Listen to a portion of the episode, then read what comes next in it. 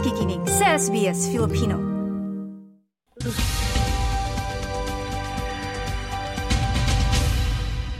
Magandang umaga sa iyo, Daniel. Marami ka bang nakuhang mga candy para ha, stock mo sa bahay wala sa trick or treat?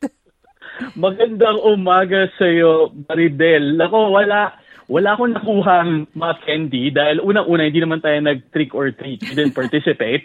Pero yung mga bata, nagkaroon ng event dito sa Canberra para sa All Saints Day at uh, binigyan sila ng treats mula sa ng, mula sa Archbishop. Oo, alam mo kahapon sa sa amin na nakakatuwa kasi ang daming mga batang naglalakad. Marami sa kanila kasama pa nila yung mga nanay nila na naka-costume din na na tas may hawak ng mga malalaking bag. Yung iba pa nga ay yung punda ng unan doon nila nilalagay yung mga nakolekta nila.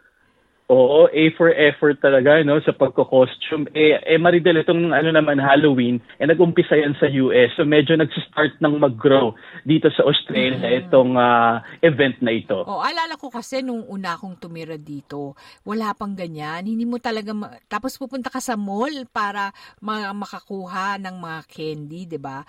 At bibihira rin yung mga mall na nagsasagawa niyan. Pero ngayon, parang naging tradisyon na ng maraming mga komunidad ang magkaroon ng ganito ganito. Kasi nakakatuwa namang makita yung mga batang maging um, malikhain sa kanilang mga suot, hindi ba? Oo, at yung iba talaga eh, nakakatakot. Eh, dito naman, Maridel, sa ACT, eh, um, pinagdiwang yung All Saints Day, no? Ngayong araw yon uh, sa St. Christopher Cathedral noong nakaraang linggo, ikadalawamput uh, siyam ng Oktubre. At uh, kung merong mga nag-dress up na bata dyan sa Melbourne um, na Halloween themed, eh dito naman sa Canberra, eh nag-dress up sila bilang mga santo Mm. At uh, hindi lang mga bata, pati yung mga organizers, eh, uh, nag-dress up para doon sa pagtitipon na yun. Oo, dahil ngayon nga ay All Saints Day, hindi ba? Araw ng mga santo, kung, kung di ako Oo, tama yun. Pagkata- tama yun. Pagkatapos, uh, meron na rin mga paghahanda sa pagdarating ng punong ministro dahil uh, sa naging mga paglalakbay niya, hindi ba parang nagtungo siya ng Amerika, tapos China, at naghahanda na ang parlamento para sa pagpupulong muli. Oo, so matapos yung pagbisita ni punong Ministro Anthony Albanese si Amerika last week at uh, pupunta naman siya sa China sa darating na weekend, uh, muling magbabalik ang mga mambabatas dito sa Kapitolyo para sa huling apat na linggo ng parliamentary seating sa susunod na linggo. So apat na linggo na lang yan Maridel, uh, dalawa dyan eh both houses, so Senate pati yung uh, uh, lower house, pero yung dalawang linggo eh Senate only. So um, Nako, parating na tayo sa Desyembre, Maridel. Oo Patapos na ang taon. Oo nga, eh. na, na, nakapaghanda ka na ba ng mga pang-aginaldo mo? Wala pa masyado pang maaga. Oo, pero alam mo, ako, ako, ako din sa last minute din ako eh. Pero naghahanda hmm. na ako para maggayak ng bahay ko para sa Pasko. Pero isa namang paghahanda na ginagawa ng mga mambabatas ay medyo kontrobersyal na batas sa ACT, ang Voluntary Assisted Dying. Oo, inintroduce kahapon ni ACT Human Rights Minister Tara Chin sa ACT Legislative Assembly ang Voluntary Assisted Dying Bill na nagbibigay access sa mga Canberrans sa Voluntary Assisted Dying kung ang may sakit ay 18 years old pataas, may advanced condition o progressive na karamdaman, nakakaranas ng intolerable suffering, naninirahan sa ACT sa loob ng labing dalawang buwan, acts voluntarily at may decision-making capacity thought process. Kinakailangan ng pasyente na ma-meet ang lahat ng nabanggit na requirements at mag-undergo ng multi-step request at assessment process mula sa dalawang qualified, trained at authorized health professionals – ang unang assessment ay kinakailangang i-conduct ng isang authorized doctor.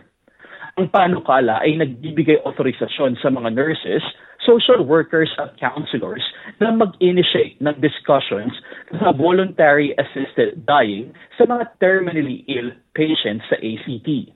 Ayon kay Minister Chin, ang model ng bill ay evidence-based at reflects best practice matapos ang maraming taong extensive consultation sa mga Canberrans kung papasa sa batas ito dito sa ACT sa susunod na taon. Abangan natin yan. Yan ang isa sa mga pinaka-kontrobersyal na mga tinatalakay sa iba't ibang state. At uh, malaman natin ang uh, resulta sa darating na taon. Pero, bago yan, may namasko naman, namamasko sa Vanuatu at Perth.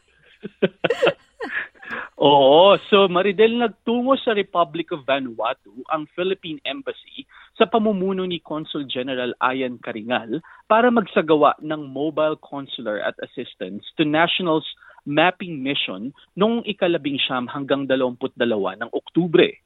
Ilan sa mga serbisyo ng misyon para sa 354 Filipinos sa Vanuatu ay passport renewal, dual citizenship, visa, visa issuance, civil registry at overseas voting registration. Naroon din ang representative ng Philippine Migrant Workers Office na si Officer in Charge Oscar David na nag-verify ng employment contracts, nag-issue ng overseas employment certificates at nag-offer ng consultations. Itinurn over din Maridel ang 50,000 US dollars na kontribusyon ng Philippine government sa Vanuatu para tulungan ang Pacific nation sa kanilang national response at recovery efforts matapos itong salantahin ng dalawang bagyo noong Marso. Magsasagawa naman ng Consular Mobile Mission ang Philippine Embassy sa Perth na gaganapin sa FACP Clubhouse in Bedford sa darating na ikalabing apat at hanggang ikalabing anim ng, shit, ng Nobyembre. Pumunta lamang sa official Facebook page at website ng Philippine Embassy para sa detalye at para magpabook ng passport appointment. Ayan. So, yung mga Pilipino sa Perth, no, lumalaki na rin ang bilang nila. At dadagdagan pa nung nanood ng Matildas versus Filipinas ng nakaraang linggo. Oo, grabe, mahigit sa limampung libong mga tao, no, both Australians and Filipinos. And Filipino-Australians ang dumalo dito sa laban ng Matildas against sa Filipinas.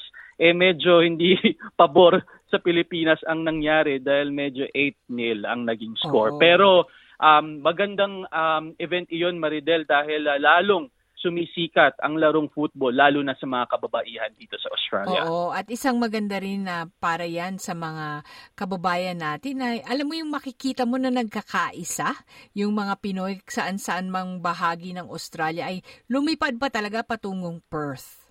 Oo, at anak, may nakita nga akong video, Maridel, no? Napanood na video nung pinapatugtog at kinanta yung uh, lupang hinirang eh, no? Marami sa mga Filipinos na nandun sa stadium eh talagang proud na proud na kinakanta itong ating national anthem. Oh, nagkakaroon ng panibagong uh, kahulugan ang lupang hinirang pag lumalayo ka, 'di ba, sa tinubuang lupa. Oo, dahil ang Pilipinas, ang lupa na sinilangan nating lahat. Oo. Alam mo yan yung, nung bata ako kasi lagi ko siyang kinakanta. Di ba pag Monday, flag ceremony, tapos mm-hmm. hanggang pagtanda mo, parang normal na lang. Pero pag lumalayo, lumalayo ka, parang nagkakaroon siya ng panibagong kahulugan at na, mas nada, nadarama mo yung bawat salita ng uh, awiting ito. Oo, at uh, Maridel, eh, magkakaroon pa ng isang laban ng Pilipinas, no?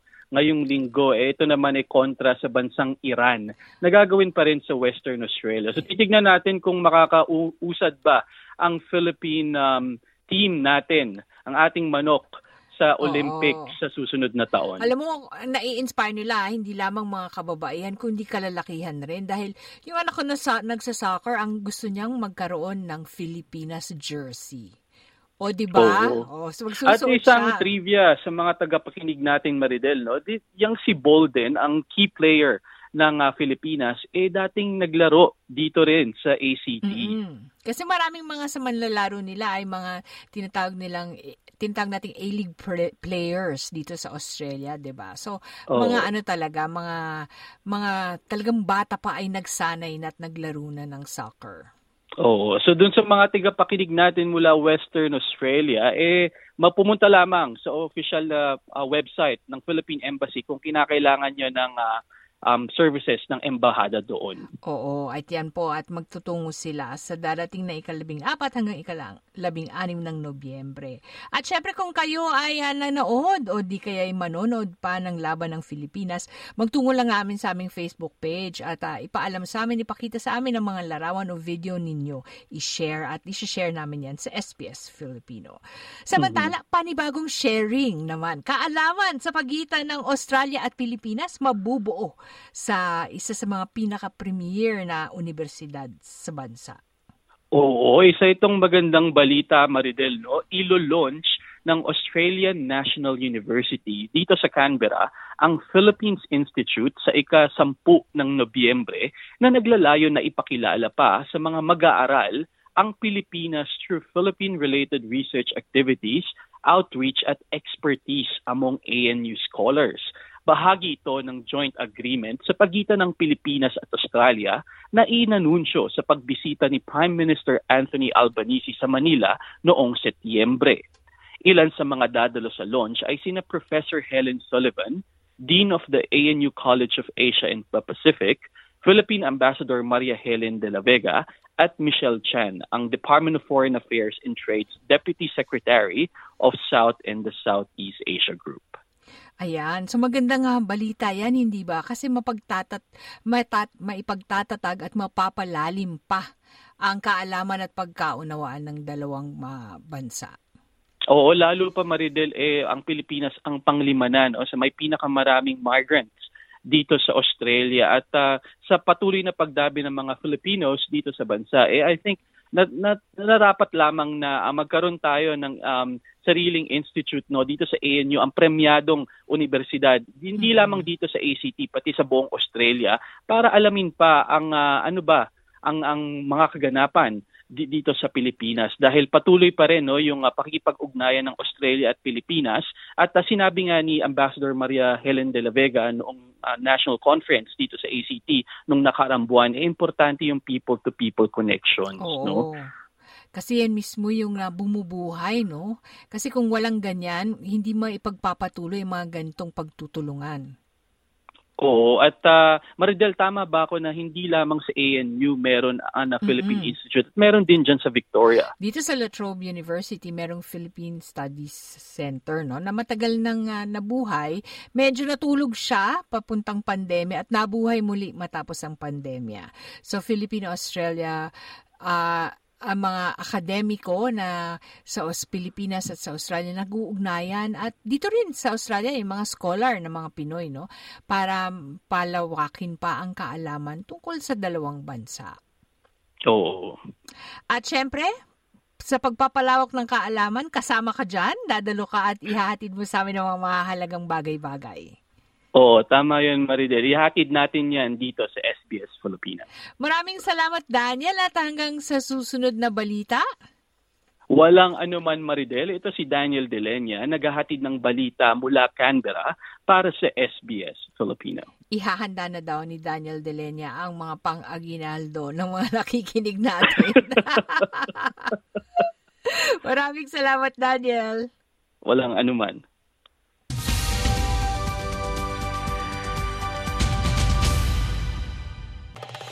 Nice yung bang makinig na iba pang kwento na tulad ito?